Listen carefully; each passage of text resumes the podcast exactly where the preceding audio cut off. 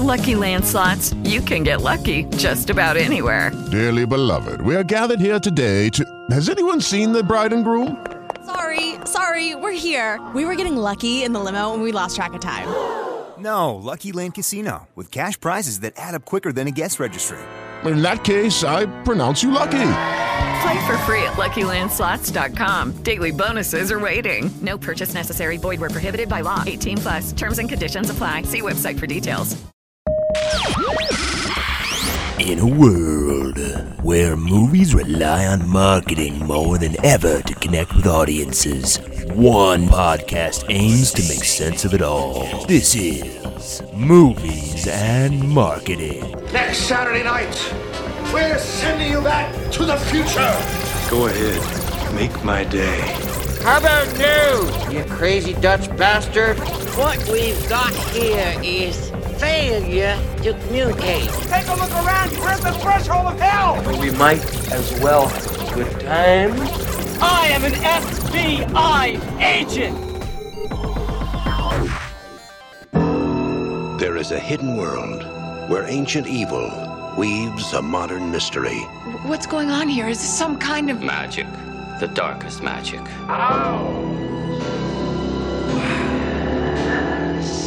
They call it Little China. It's where Big Trouble was waiting for Jack Burton. Who? Jack Burton. Me. Jack? Jack? Way to go, Jack. Jack Burton's coming to rescue your summer. Hey, what more can a guy ask for? 20th Century Fox presents Kurt Russell in John Carpenter's Big Trouble in Little China. It's a big day, Patrick. It's a big day. A long time coming. Feels like only yesterday some young boys stumbled in front of the TV, saw a life changing film, thinking, I want to be a truck driver, gets into all sorts of supernatural adventures. And that's exactly what we did. If you don't know what we're talking about, audience, today we are talking about the anniversary rewind of Big Trouble in Little China. The 1986 film starring Kurt Russell, the great Kurt Russell. So, why are we talking about this movie? A few different reasons. 35th anniversary, as Patrick mentioned. So, I don't know. Do people talk about 35th anniversaries? They should. It's, you know, as valid as any other anniversary. But also, they're coming out with a, a remake or a reimagining of this movie pretty soon, starring The Rock.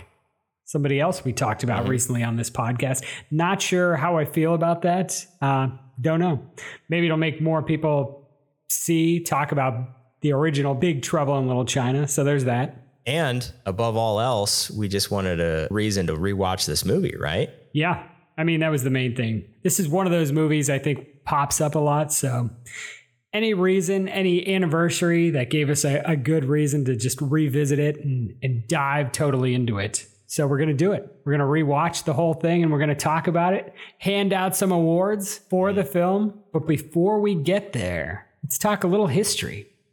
So, as I mentioned, this movie came out in 1986, was directed by John Carpenter. That's the man who made Halloween and The Thing. Stars of the movie Kurt Russell, Kim Cattrall, star of Mannequin, Sex in the City, Dennis Dun, James Hong, Victor Wong, and Kate Burton. Don't know if you know those names, you might. Do you want to read for us, Patrick, the plot synopsis? This is a good one.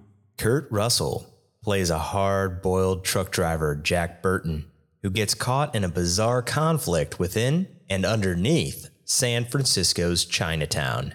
An ancient Chinese prince and Chinatown crime lord has kidnapped a beautiful green eyed woman who is the fiance to Jack's best friend. Jack must help his friend rescue the girl before the evil Lo Pan uses her to break the ancient curse that keeps him a fleshless and immortal spirit.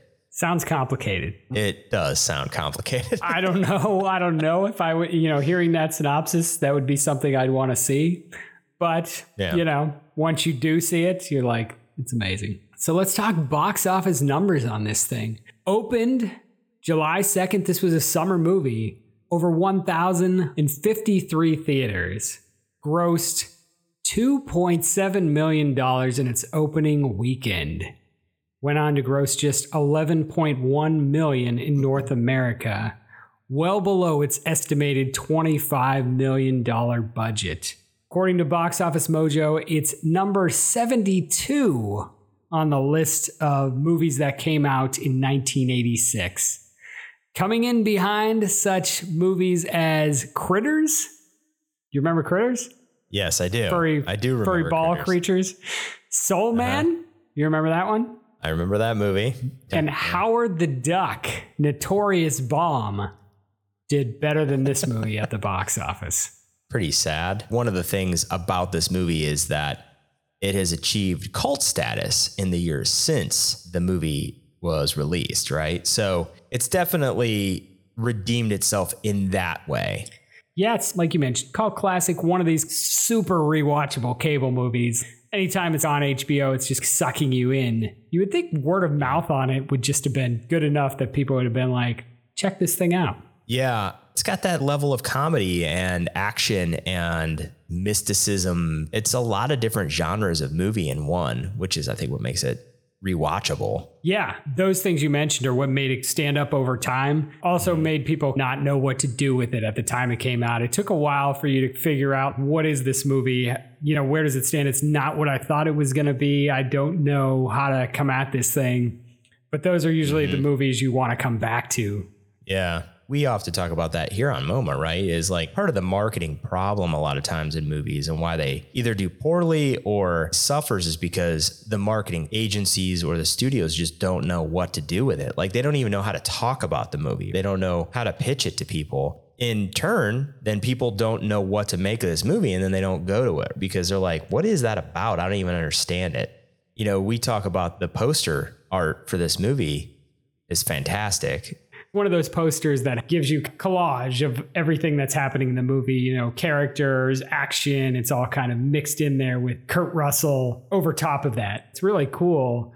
It mm-hmm. is a mm-hmm. tough movie to sell. I don't know that you'd know just seeing that what to make of this movie. It's cool when you know the movie to look at it. If I didn't know the movie, if I'd look at that and be like, what the hell's going on here? Yeah, there's a semi truck. He's got an Uzi yeah. in one hand, and he's got a dagger stuffed into his jeans.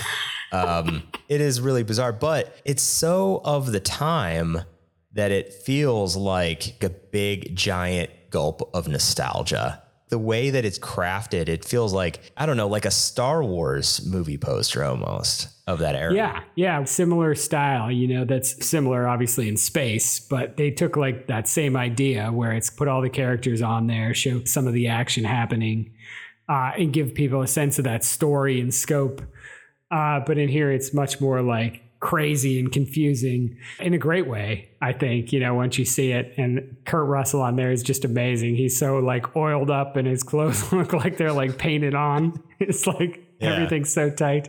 He's got a slicked back mullet. He's just amazing in the movie, but he's just fantastic yeah. on the poster. Yeah. And I saw some really cool marketing things that they did around the same time. They released these ads, and it was just that image of him and it just said really big, "Who is Jack Burton?" But nobody really knew who Jack Burton was before the movie, so like nobody really they're like, okay, I don't who is Jack Burton, you know?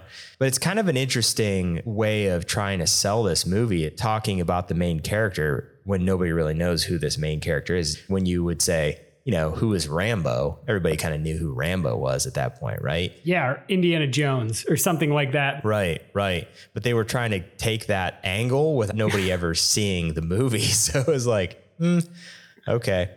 But one thing that I think hurt this movie, the competition was heavy that year. You know, this movie competed that year with the other movie that was very much like it, The Golden Child with Eddie Murphy. Yeah, supposedly and they raced to get it out before the Golden yeah. Child. Yeah, they wanted to beat it to the box office. And around the same time, The Karate Kid Part 2, Ferris Bueller's Day Off, Labyrinth, Short Circuit, those movies in the actual theater at the same time. Yeah. Also, shortly after this, and I think Kurt Russell and John Carpenter pointed out that one of the big reasons was everybody was talking about Aliens was the big movie of the summer that right. was coming out like shortly after this movie. So they thought Two that weeks. took yeah took some of the attention away from it. I don't know if that quite accounts for how low it opened, but yeah. Yeah. there was a lot going on. And even, you know, you point to The Golden Child. The Golden Child was like a big hit. Granted, Eddie Murphy was on fire at that point, but yeah, maybe everybody was more interested in that movie and not so much what was going on with this movie. Yeah. How can you not love some of the stuff in this movie, right? Don't you think it's more easy over time to love a movie that wasn't super popular in the beginning? You know what I mean? When everybody knows something when it first comes out, it's not as exciting to like discover it as it is something Mhm. that's lesser known and you find it on cable or find it because people are talking about it or it becomes like Yeah. this little movie that people just talk about and start referencing and you're like, oh, you know that movie too? You like that movie too? That's Yeah. like a much easier movie to embrace than it is something like The Golden Child that everybody has seen it, everybody already knows about it.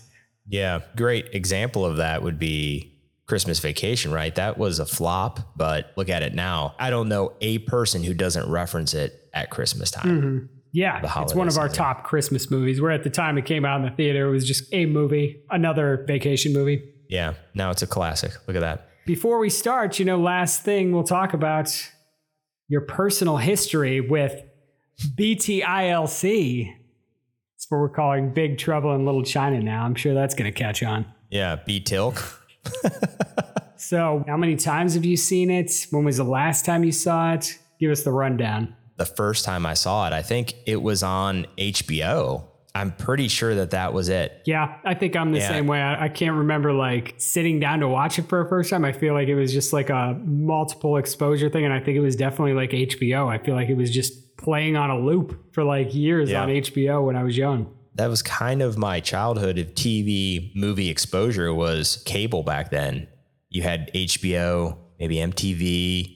That was it. There should be a society of kids who grew up in the 80s with HBO because it is like a connection. Because at that time, it's not like now or even like in the 90s where there was like all these channels that were playing movies all the time. Nobody else was really playing movies other than HBO. And they're just playing movies nonstop. So you're just like, I'm just going to keep HBO on. Just going to see like Yeah. what they're cycling through on movies day after day. over and over and over and over again. And it was just playing all the time. They weren't like switching it up all that much. No, but as a home viewer of these movies, it was glorious because you got to see quality movies on your television and you didn't have to go buy the VHS tape. So it was great. And I'll say this in a comparison, which I think you would relate to, watching HBO in our youth is a lot like how we listened to music then. It's the reason why certain albums are seared, seared into our memory. You listen to that song, you listen to that record, that tape over and over and over and over and over again because it was all that you had available to you 24 hours a day, right? Mhm. Now, you can listen to anything you want. You can watch any movie you want. You have so much content. It is just insane, right? You could never possibly watch it all. The stuff that you just have available to you. That's why I say HBO then and watching these movies. Like, this is why we love Big Trouble in Little China. Just enough exposure. Now it's the kind of movie maybe you'd watch once or twice and it would like slip through the cracks. But back then it got enough exposure where you're like starting to pick up on those little details that you'd probably miss now. You know, the way you talk about it, HBO, similar to like MTV too. The same thing where you're just seeing the same videos over and over again. Yeah. Also, back then you're like, give me more choices. Now you're kind of like, hmm, wasn't that bad not having that many choices. Yeah. Now I still get laughed at by my own family when I'm just scrolling through the list going, God, I don't know, man. There's just too many things to even choose from. Right. Yeah, paralysis. It is. It's mental paralysis. You're just like, I, I don't know. That could be on my list. This could be on my list. And suddenly you're adding things to your list that you never end up watching because you're just adding things to your list all the time. I know. I feel like I spend more time thinking about what I'm going to watch than actually watching things. Yeah. Yeah. Every year I make a resolution to go, this year I'm going to be better at just selecting the first thing that I go, oh, that looks interesting, as opposed to going, eh, I'll go see if there's anything else on that list. you know? Yeah. Just got to pick. Yeah. All right. We should probably get to the movie, huh? We probably should get to the movie. So, for our listeners, essentially, we're going to go ahead and rewatch Big Trouble in Little China. And then give you a little recap synopsis of our feelings of rewatching this movie. Yeah, hand out some awards too. So stick around. This is Jack Burton in the Pork Chop Express, and I'm talking to whoever's listening out there. It's a pretty amazing planet we live on here, and a man would have to be some kind of fool to think we're all alone in this universe. We just got done watching Big Trouble in Little China once again after many years. Yeah, we return to it in mm-hmm. all of its glory. So we've got three awards for our listeners today, paying tribute to this movie. Yeah, man, there's just so much in this movie. There's like so many little things, and it's one of these things as you watch it over and over, there's at least like 20 things that jumped out to me that I feel like I never even noticed before. I was even rewatching it, I was like, I don't remember this. feel like I've never even seen that thing before, even though I've probably seen this 10 times. So, what's something that you appreciated this time around?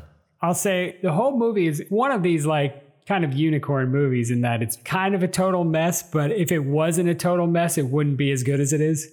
You know what I mean by that? It's like it just there's so much in there. They're just like shoving so many things in there at like every turn. And that's what makes it good. Um, it's what also makes it kind of like absurd. It's just like the stuffing is falling out of every every like part of it. You know what I mean? Like they have so much to explain and so much is happening, and some of the stuff they don't even explain. But by the end, you're just like, it's fine, whatever, you know, whatever. I I'm just enjoying the ride. Yeah. I think what is interesting about this movie is that they use the characters to describe and to really like narrate the movie and things that you don't know what's going on, like, you know, the backstory of this mysticism, this legend. And they're sort of filling you in with these characters along the way, like long extended explanations as to why things are happening. But it's like kind of self aware. Mm-hmm. You know what I mean? Like Yeah. it's doing all of those things. And then they'll use commentary by those same characters that sort of poke fun at it. And they're just constantly like dropping new things in there. And it's the idea that like this is all kind of ridiculous. I think they are totally aware of it. Yeah. Yeah.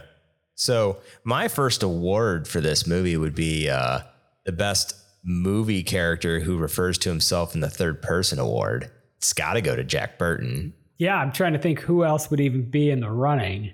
Yeah. He's definitely he's taken that one home. He's got a lot of great Jack Burton references, particularly in the beginning and at the end. Yeah. When he's talking to the bad guy, he's like, you know what Jack Burton would say in a situation like, come on, I mean, you know. The guy's like, "Who's Jack Burton?" Me. It's good. It's good stuff. Yeah, that's a great award. I do love the fact that character has himself so built up in his own mind, yet mm-hmm. throughout the movie we see him over and over. This is another thing I think I picked up on more. I've seen it in other rewatches, but it's just how much he actually fails in this movie. Yeah. Yeah. He's like blundering through it. And yet he has this like confidence. You go, yeah, I believe in this guy, even though he's not shown me any reason to believe in him. Right. Yeah. And how often do you Yeah. see all that like ineptitude and failure with like the main character in a movie? It's kind of, I think, how people can relate to that. It's kind of what happens in life. People screw up, and then you get these little glory moments in your life where you're like, man, everything went right, right at that moment. And that was what Jack Burton is. This dude has a rough time making it through things. But man, that moment when he was able to shine, right? The stars align, and he's like, still got it. Yeah. along those same lines, one of my awards, which you got to award Kurt Russell because he is this movie. I mean, he really makes this movie in a lot of ways. He's just got so many good lines. He's constantly making you laugh. He's constantly, almost like every line he delivers, he adds, Mhm. even the simplest one, adds some sort of like comedy to it or, or something, gives it some sort of zing, makes you laugh and brings you along for this ride. So my first award was the best performance based entirely on reactions and questions because I feel like his dialogue is almost entirely being like, "Who is this? What are we doing? Why are we here?" or just reacting to what's happening, being like, "Oh great. What? God." Almost like all of his dialogue is just reactions and questions. as an actor, I think he's just got a certain charisma that I think he can pull off an action comedian. Whatever that is, he, you know, I think his ability to carry that movie is there. Yeah, and just walking that line between action and comedy, and he sells it all 100%. So Kurt Russell can't Yeah. say enough about him in this movie. I said this during the movie. My other award, what I would call the Unreasonable Things Award, based on his quote in the movie I'm a reasonable guy, but I've just experienced some unreasonable things. And that's a good one, too. And there are a lot of unreasonable things that happen. time and time again. You watch this movie and you go, you just accept it, right? It's the suspension of disbelief. You know, like there are movies where you watch it and you go, come on. But in this movie, you have no problem at all, ever, with what's happening in it. It's just bizarrely normal. Yeah, but it's just happening from the get go. And I think part of that is just the uh, propulsiveness of this movie. It just starts from the beginning and it just starts going and barreling along like Jack Burton's truck. You don't even have a minute to think about how ridiculous or crazy it is. Yeah. I mean, there's a lot of sound effects in this movie. My next award, the most whooshing sound effects blades spinning, bodies flipping. For like mm, 75% of this movie, you're hearing some sort of. Yeah.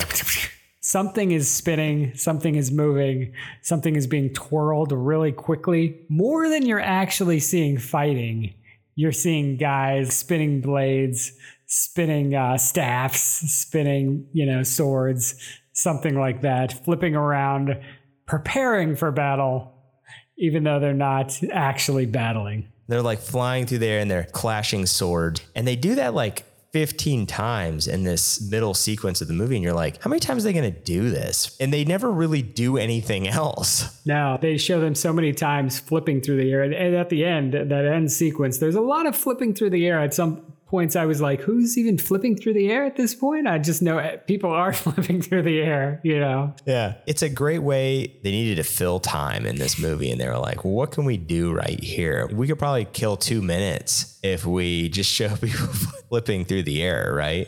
And that's what they did. It's like two minutes of somebody spinning a sword around. Do you need another two minutes? We've got this hairy creature that looks like distorted Bigfoot. We're going to put him in there. He'll grab Kim Cattrall by the head and slowly pull her into a doorway. It's weird. So yeah, then I would probably say my last award would go to the movie as a whole. This movie is very dreamlike. It's like the quote that I pulled out from the movie when Egg says, "Only a dream can kill a dream." Let me tell you something. I don't want to kill this dream. I like this movie. I think this is a very dreamy movie, something that's fun to watch, and I'd highly recommend it. Great quote. I like that. And you even pointed out, you know, we even talked about while watching the movie this idea. You asked at one point, you're like, is it possible that Jack Burton's not really even here? I threw out the idea, well, maybe Jack Burton's even just telling this story and kind of like inserting himself into this story. It's like his imagination of it. I think that's because of that dreamlike quality to it, where you're just seeing pure chaos and madness. You know what I mean? It's just like flowing from Mhm. one thing to the next.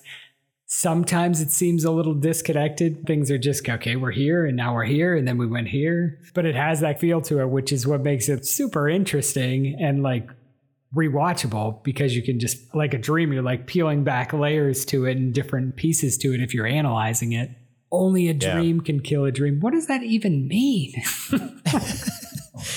So my last award kind of hits on both the dreamlike quality and something you already talked about. I call it the Where Do These Creatures Come From award. You know, we have this mystical quality to this whole movie. That is one thing. You know, people have power shooting lightning from fingers, can live for a long time. But then you have these other things creatures, you know, large creatures coming out of this hole. You have this flying ball of eyeballs that can see people, and this really weird and bad special effect hairy creature that just looks like a guy in a suit. What's up with these dudes? Where are these? How are these things connected to anything? Where are they coming from? We're never told anything about them necessarily. What's their mm. origin? Do you have any thoughts on that? I don't know, man. The spider thing that comes out of the hole. That is It's that part is totally random. They're just in the they're just in the underground, and at one point, the spider creature just I, if it's a spider creature, I don't know. It just at one uh, point it just comes out, grabs somebody, goes back in. And even he says, What? what will come out of the wall? Yeah. Like, again, maybe yeah. points to just the dream-like quality or just the kind of anything goes aspect of the movie, which I Yeah. like. There's no point we see him like conjuring up a creature or making making that happen where we're like, oh, okay, that's why this could happen or where these totally different creatures are even coming from or how they could live in this world. I guess we just know that anything is possible. These things can be in this world. Accept Mhm. it. Yeah. So we hope that you liked our little uh, fanfare of Big Trouble in Little China. 35 years going strong. People still have a lot of love for Big Trouble in Little China. B-Tilk, as we like to call it. Yep. 35 years later, if you haven't seen it, it's still worth a watch. If you haven't watched it in a while, revisit it. It still holds up pretty well. Still a lot of fun. It's entertaining. You won't go away disappointed, I don't think. No, definitely not. It's unlike anything else you've ever seen. That's for sure. Yeah. And as Jack Burton would say, we really shook the pillars of heaven, didn't we, Wang? There you go. That's it for this episode of Movies and Marketing. Until next time, let's fade to black. I'll be back. He's not coming back. Okay, round two. Name something that's not boring. Laundry? Ooh, a book club. Computer solitaire, huh? Ah, sorry, we were looking for Chumba Casino.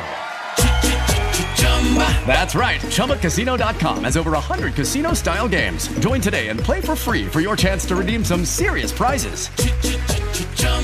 ChumbaCasino.com. No purchase necessary. Where prohibited by law. 18 plus terms and conditions apply. See website for details.